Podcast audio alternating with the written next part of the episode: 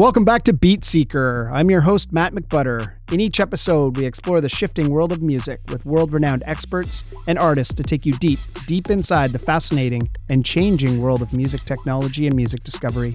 And I'm your host, Mike Wider, reminding you to subscribe in Apple Podcasts and give us a five star rating if you like the episode. You can visit our website at beatseeker.fm, where you'll find plenty of rabbit holes with extra content to dive into, guest backgrounds, and even a playlist with music recommendations from each of our guest episodes. Also, Beatseeker swag.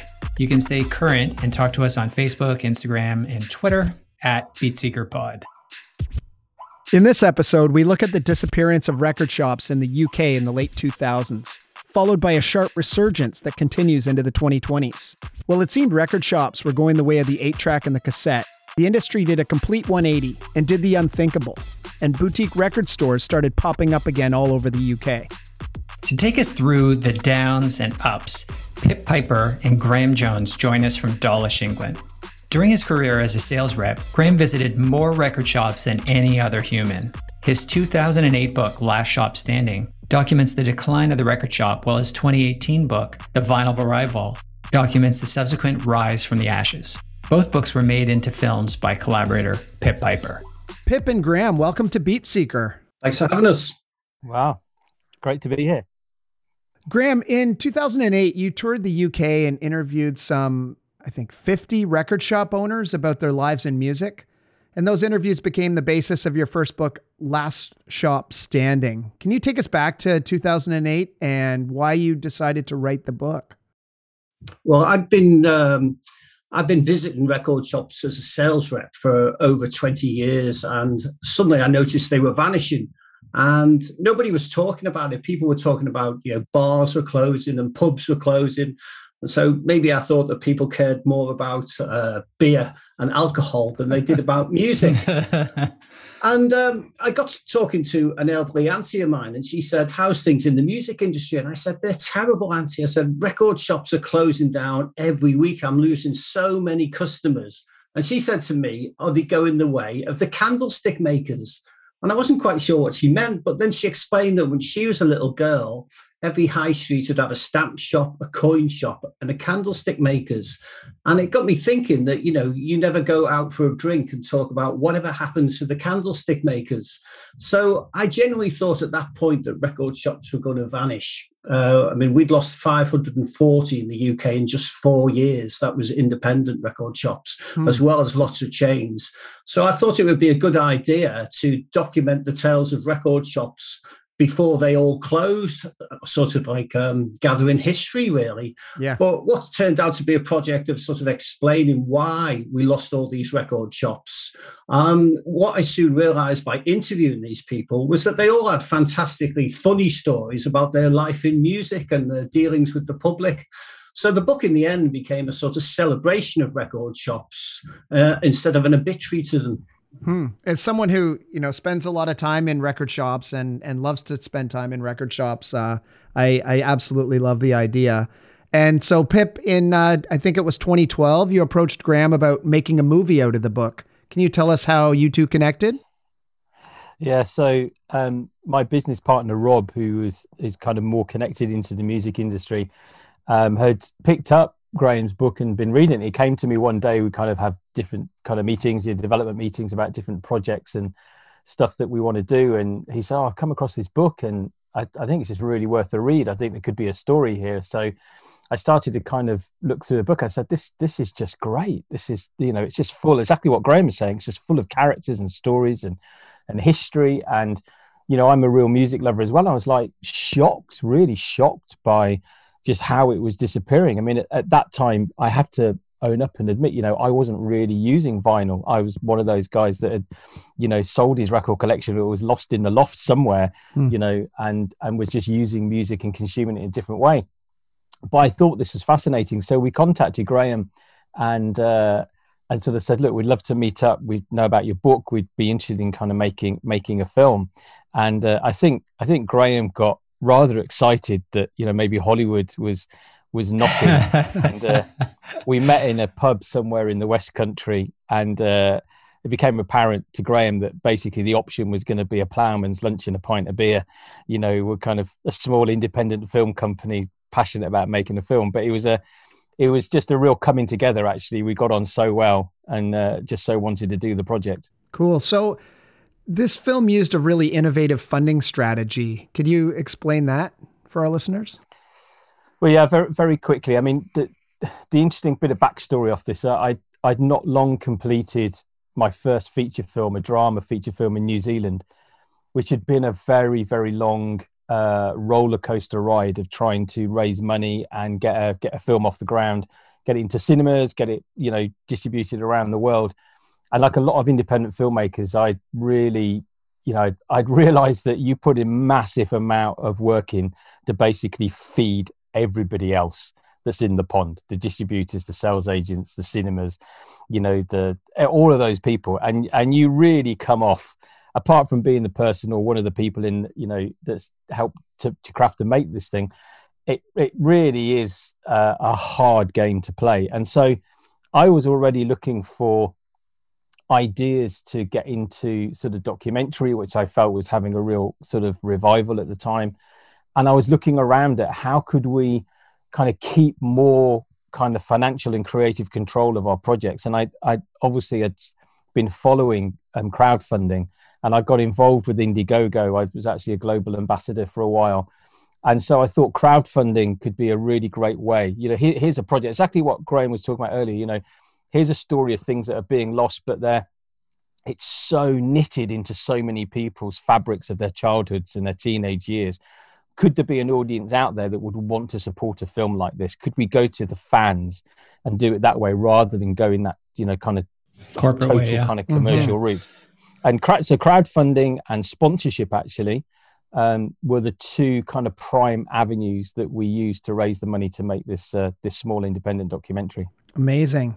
And you interviewed record store owners, but also some very high profile artists Johnny Marr, Billy Bragg, Paul Weller, uh, Norman Cook, AKA Fatboy Slim, just to name a few. How did you get all these awesome names to participate in the film? Well, I mean, the, the first thing to say is that this was a was a genuine collaboration between Graham and ourselves. You know, we we were leaning very heavily on Graham's knowledge, his expertise, um, but also his contacts. And to be truthful, everybody that we got who was like a well-known famous celebrity music celebrity came via the shops it came via relationships mm. which which was then you know through graham really graham's relationship with these shops and their belief that it would be great to see a film like this made started then talk about oh you know paul weller pops in the shop every now and again I or so and so and they became the conduits to help us reach out. So we didn't have to do any of that stuff of going through agents and endless meetings or this and that and whatever. These were people that were equally really passionate about this story. And so really the the the it's the, it's the records record shop owners really that were the conduits to getting those amazing people in the film.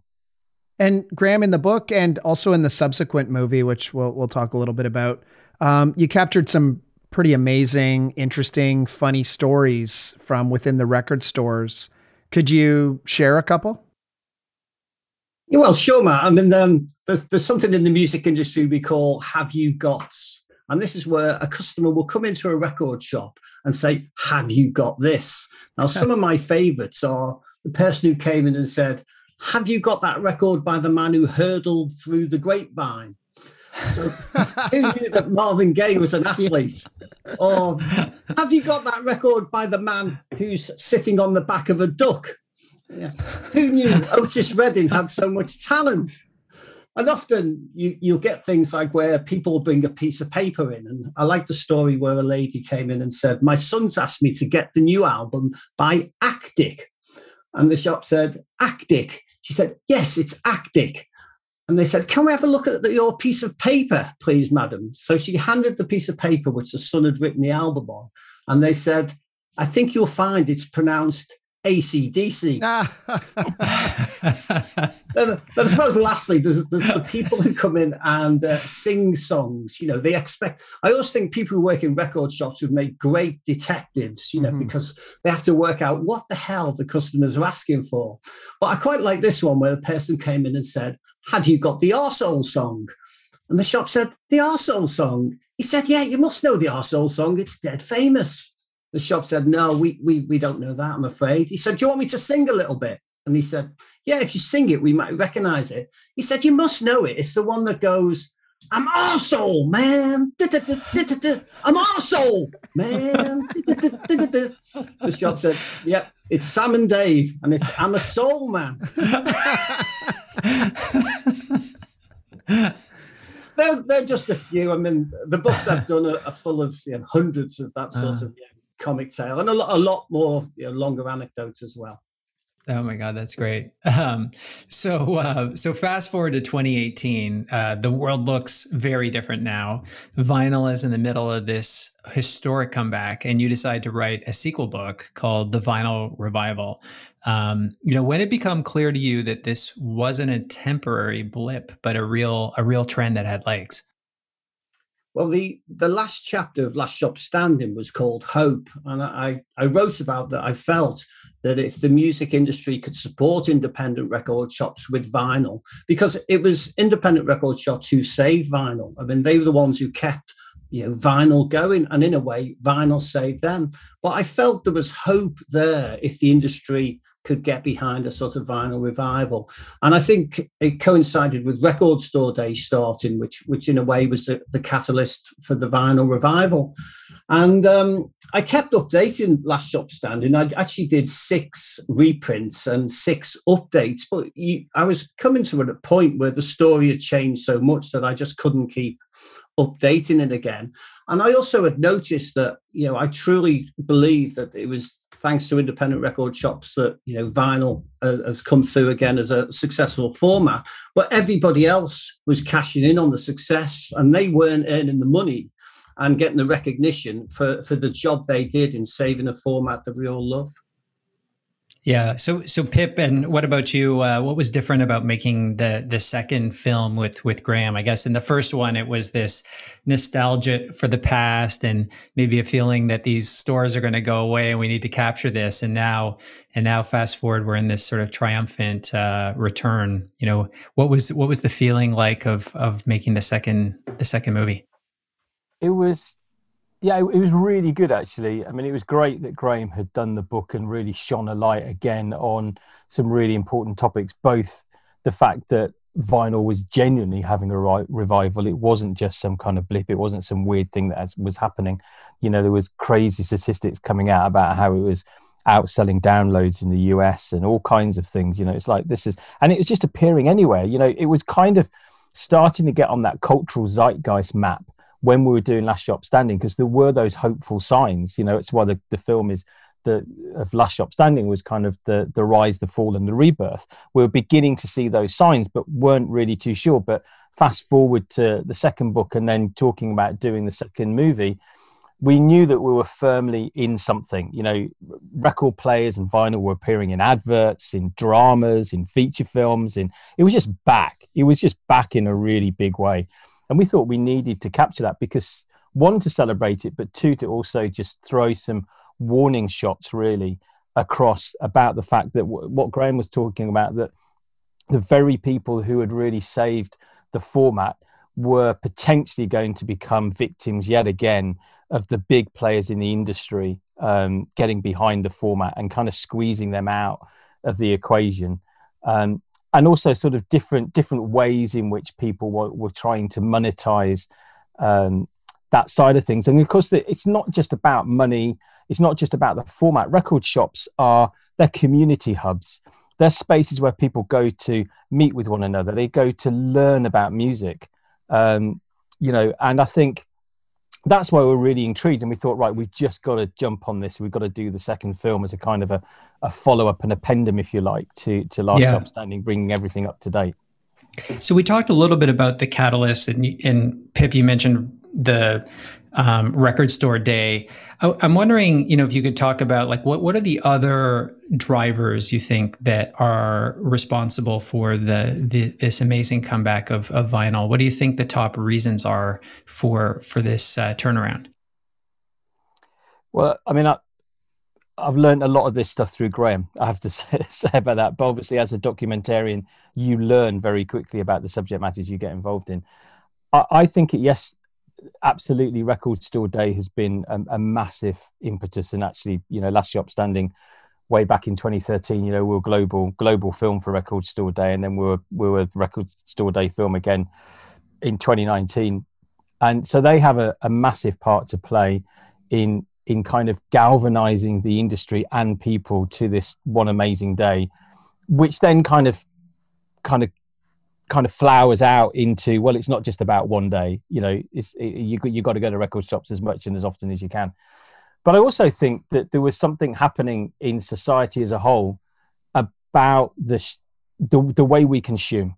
I think people were becoming much more aware that it is completely unsustainable to constantly grow into these kind of mega mega shapes of consumerism. And actually we needed to get back to local to independent stores to people who are passionate about cheese, wine, food, tea, you know, records. You know, we we need these places. They're they're just so so so much more vibrant and and and uplifting to the way that you do life. So um, I think there was a lot of that stuff that was going on and continues to go on in society at the moment.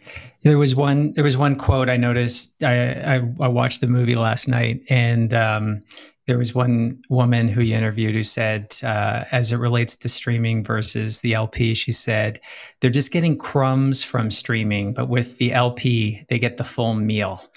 You know, what did you think? What do you think she meant by that? Well, that's, your great friend Graham, isn't it, um, Jen? Yeah, yeah, um, yeah. Who's got a new book on Nico? I should give a, a little yeah. plug uh, coming up. Um, yeah, I think I think it's it's one of those things that everybody will remember the first record they bought, but nobody remembers the first the first track they streamed. Um, Johnny Marr said something really interesting. He said that that listening to a record is an experience. He said when he goes to to, to bed of a, a night and thinks about his day, he said if he's listened to a record, he'll remember turning the record over, every track, the order it's played.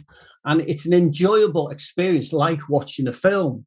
Whereas when he streams something, he can remember certain tracks that he streamed, but he couldn't remember it as an experience. It's just you know little bits of memory. But listening to a vinyl record, you actually remember everything. I think when you look at your record collection, I mean, if I look at my record collection, I can remember every single record where I bought it or what I was doing at that stage of my life. My record collection, you know, is is is a bank of memories of my life, basically. And you just don't get that with stream, you know, streaming and downloading. You know, it has its it has its place, but I always consider it a bit like uh, coffee. I mean, I, I will drink instant coffee and I'll drink proper coffee out of a cafetiere. They're both fine, but if I'm given the choice, I'd always rather have proper coffee, just as I'd always rather listen to a vinyl record, even though I will listen to Spotify, you know, and I will stream things as well. We'll be back in a moment after this brief commercial break.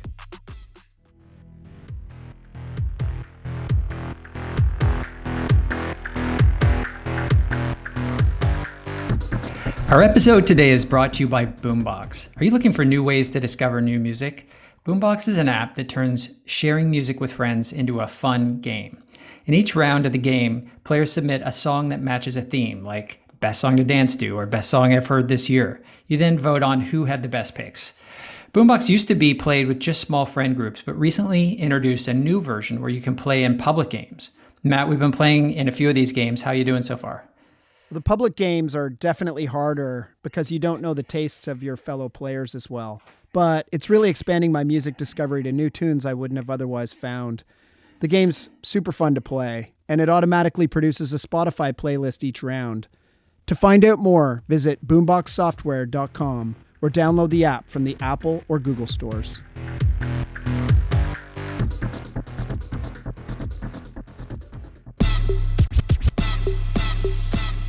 And we're back. So I, would like to also get your take then, Graham, on you know that that's vinyl versus maybe the streaming experience. But what about vinyl versus just the CD experience? In 2020, I think was the first time that vinyl has sort of now you know captured the lead on CD. At least using we're using USA numbers. I'm sure it's similar across the pond. Uh, annual revenues for records has eclipsed CD revenues for the first time in 34 years. So why do you think it's vinyl is coming back and not CD, which is a more convenient format? It's a little bit smaller form factor. What is it about, do you think, vinyl versus CD that has made vinyl have this huge resurgence as far as the physical format comeback goes? Well, uh, we did, we did point on the fact, uh, Pip pointed out that, that vinyl is fashionable at the moment. I mean, it's, it is incredibly fashionable. And Pip mentioned adverts, and that uh, in the UK and in the book, I documented how many TV adverts in the UK had featured vinyl or a record player in the background. Um, and at the time of writing the book, it was about 28. It's now past 40. I'm that sort of sad person who actually watches the TV. and in the same time, you'll have never seen a CD in there. And, you know, I mean, beards are fashionable, aren't they? You know, everyone's got a beard, tattoos are fashionable. You know, times will move on, but I'm sure vinyl will remain a lot more popular uh, than, than, tattoos and beards in, in 10 or 15 years time. I think it, it's the experience of a vinyl record you know you have to make an, a bit of an effort to to to actually play it you know so you get out of it what you put in.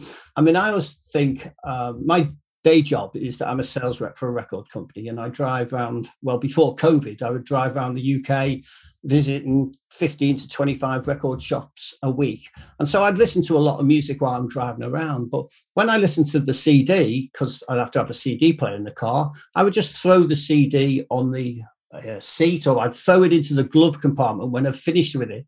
And when I get home and listen to a vinyl record, I don't throw it across the room like a frisbee when I've finished with it. I actually, you know, put it back in its place, look after it and make sure I don't get any fingerprints on it. Yeah. Excellent. It's, it's, an artifact. You know, I think that comes across in both in both films. I think you can't get away from that. I think people are longing for something. I mean, it's just really fascinating. I spent my morning uh, grading documentaries by young filmmakers from a university. Just this is my sado bit. You know, in those documentaries, several of them reference vinyl and record players. You know, um, one actually made a film about vinyl, but several of them just had them because they were just, you know, they were they were part of the narrative they were trying to say about a particular person, or in the room, or they were just there was something cool that they wanted to have within the kind of the, you know, the the kind of film itself. So it is it, it's just out there, and um, I think it's it, it's like I said before. I think there's just something about it. I I mean, absolutely, like Graham says, it's not an either or. You, you know, you can stream, you can download. There's massive amounts of pros to all the different formats that we can use. But the other thing I think that's really important to say is I think it gives something really important. One of the things I love doing in the vinyl revival is you you know that we followed the band Cassia. You know, we went and saw them finishing off recording their first ever album. And uh, and then you know knowing that it was going to go out on physical format, and we see them right at the end of the film, you know, going into a record shop and going and seeing their their album, and I, it gave me a real flashback to to Paul Weller in Last Shop Standing, where he he talks about how even though you know music formats have moved on, he still makes an album with a very analog sort of uh, frame within his mind. He he sees it as an album with track one all the way through, with a side A, with a side B. That it's an experience. It's the whole thing. This is what the artist has created, not just one song that you can just pick and choose out of a bunch of streams and mix it up with a bunch of other things. But here's a whole album mm-hmm. that they might come with artwork. It might come with addition, all sorts of additional things that go with it that just give this piece of art to the consumer, which is so different to anything else. Mm-hmm. Right. I think I think maybe that's what she was talking about with the full meal, right? You're getting the experience, um, and not just a, a, random playlist of a bunch of different songs, but the the body of work, how they wanted you to hear it, with the artwork, with the lyrics, everything. So I was I was looking at a, a list of um, the top selling vinyl albums. This is U.S. again, this data for 2020, and I thought it was an interesting cross section of music. So I'm just going to list uh, list them off. Number 10 was Tyler Tyler the Creator, so hip hop. Uh, number nine, Frank Sinatra. So we're bouncing back and forth between new and old. Then Billie Eilish. Then Harry Styles. Then number six, Fleetwood Mac. Number five, Bob Marley, Legend. Number four, Michael Jackson, Thriller. Number three, Fleet, uh, Pink Floyd, Dark Side of the Moon. Number two, Abbey Road, Beatles. And number one was Harry Styles. And so you've got this very you know uh, mix of of old old and new. Um, you know when when you did your your you know when you wrote the book and the movies. Um, what was your what's your take on the typical profile of a vinyl listener? Well, that, that's a great question, Mike. And I, I, suppose I'll try and answer that by first saying that three years ago, one of the most exciting moments of my life was when my son, who was 27, and my dad, who was 83, both asked for a record player for Christmas. So the same year. That, yes. So awesome. that just goes to show how it goes right across um, the spectrum that every, you know, everybody's sort of buying vinyl.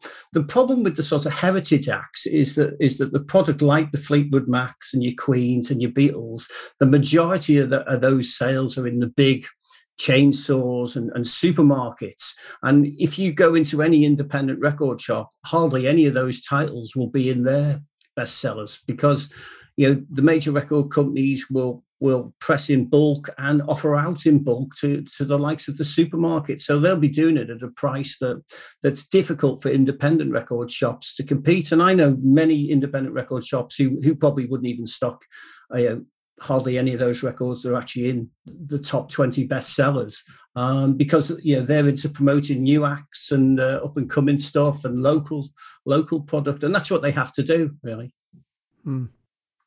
I agree. I, I think also though that it's it's it's a rediscovery. It's new generations of people. They they you know they're getting into a format and now they want to get stuff you know in a different way. But what's what's interesting as well, and I think this is something that's really great for independent record shops, is there's a really really vibrant second-hand market. You know, there's always been that kind of crate digging kind of culture that's around, but for a lot of young people who can't afford twenty pounds for for an album, you know, they can go and look for Bob Marley Legend and get it for three or four pounds, you know, or a few bucks, you know, um, by going and doing some crate digging and try and find something that's, that's in reasonable quality. So there is a there's that kind of part of the market that's going on as well. But I think the mixture of the new artists and the and the, the heritage artists uh, being there is very much part of and to some degree, you know, I'm, I'm putting my hands up. I went out and rebought some of those amazing heritage albums myself because I'd lost them, you know, mm-hmm. and I, I wanted them. I mean, I did buy them from independent record stores, not from supermarkets, it has to be said. But, you know, but I wanted them in a really good quality version of that album. I wanted the 180 gram. I wanted the special edition. I wanted something that, you know, was worthy of exactly what Graham was saying. You know, when I go and play it, I lift it out, I look at it. There's a certain moment of awe, you know, and then kind of put, you know, going through the whole ritual of it. So I think there's a number of different things going on there. Yeah, another sort of side benefit of the of the crate digging too is the just the serendipity that you don't get necessarily from your streaming service, right? You stumble upon so many great possible titles. So, uh, looking forward, uh, how long do you think this trend goes on for? I mean, are, are we in for the long haul? Is vinyl, uh, you know, all the way back? Uh, is it gonna? Is it here to stay? How much more growth do you think there is in the vinyl revival? Well, at, at the moment in, in, in the UK, Matt, we're we're still getting about two records, two new record shops a week opening, which is which is fantastic. I find it incredible that we've got around fifty more record shops than back in 2009 you know the so so the growth is still there the, the the danger is is that the record companies themselves will will kill the goose that's laying the golden eggs just by price you know, uh, you know, here in the UK, you know, Warner have announced quite a big price rise for vinyl, and, and other companies seem to be following suit. So there is a danger that you know, long term, you, you can push the price price too high. Um, for me, you know, I'd still be confident anyone opening a record shop can make a living in the UK. Yeah, they won't be going on holiday to Barbados, you know, they'll be able to make a living at the moment. So I can see it sort of flattening out over the next two or three years. But so many people now have invested in vinyl as fans and as musicians. You have to think that so many bands themselves love vinyl.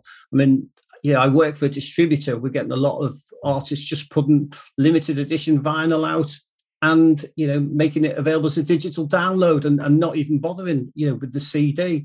So you know, I, th- I think the fact that musicians love it, the public love it, and so many people are now collecting again and, and that's what record store day did it got people collecting records again because you were getting limited quantities of unique items you know if there's only a thousand pressed and you've got one of those copies, that you know that that's fantastic. So so I, th- I think the future's fine for the next few years. Hmm.